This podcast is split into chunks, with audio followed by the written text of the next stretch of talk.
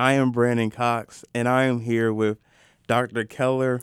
She is here to talk about voting that is um, currently about to happen here, upcoming in November, I believe. And so I would like to ask Dr. Keller, why is it important to register to vote? Oh, Brandon Cox, I'll tell you, young people sometimes don't understand that the only real way that things get changed in this country is by voting. Take civil rights as an issue, take women's rights as an issue. It's only by voting that we change things. And I'll guarantee young people have opinions about what thing, how things should be, and they need to register to vote. Emory and Henry was named for a Methodist bishop and also for Patrick Henry.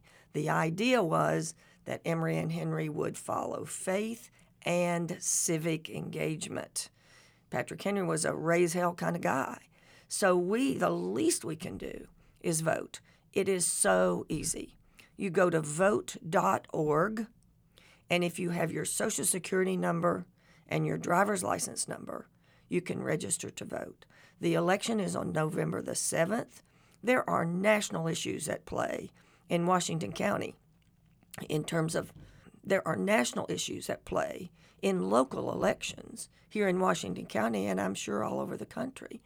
So go to vote.org. There will be four little bullet points. You can either register to vote, change your registration, request a mail in ballot.